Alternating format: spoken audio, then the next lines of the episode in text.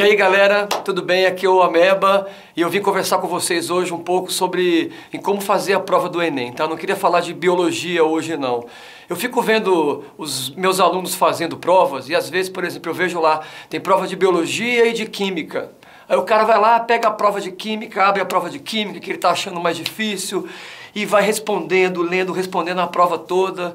E aí quando ele acaba a prova de química, ele vai lá e fecha, aí que ele vai abrir a prova de biologia. Então a estratégia é errada, galera. O que você tem que fazer? Começou a ler a questão. Se você acha que a questão é tranquila, é fácil, beleza. Termine de ler a questão e resolva.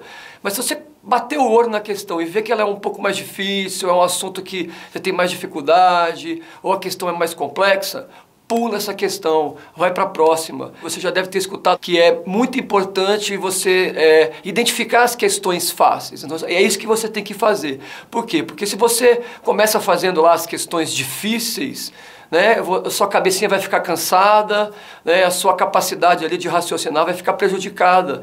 Pensa nisso, nessa estratégia e tenta seguir isso na hora da prova, tá?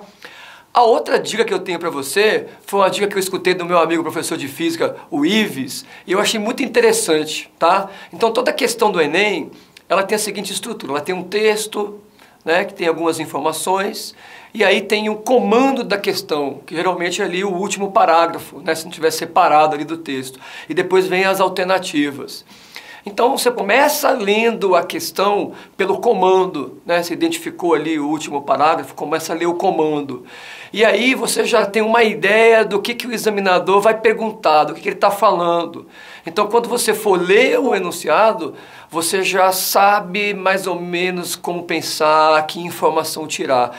E isso, segundo algumas pessoas, pode chegar a economizar até uma hora de prova para você.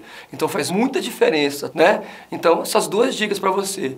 É, fazer as questões mais fáceis primeiro, se a questão for difícil, deixa ela para depois, deixa ela para o final e começar lendo a questão a partir do comando, tá? Eu espero que essas dicas possam ajudar você. Boa prova e sucesso!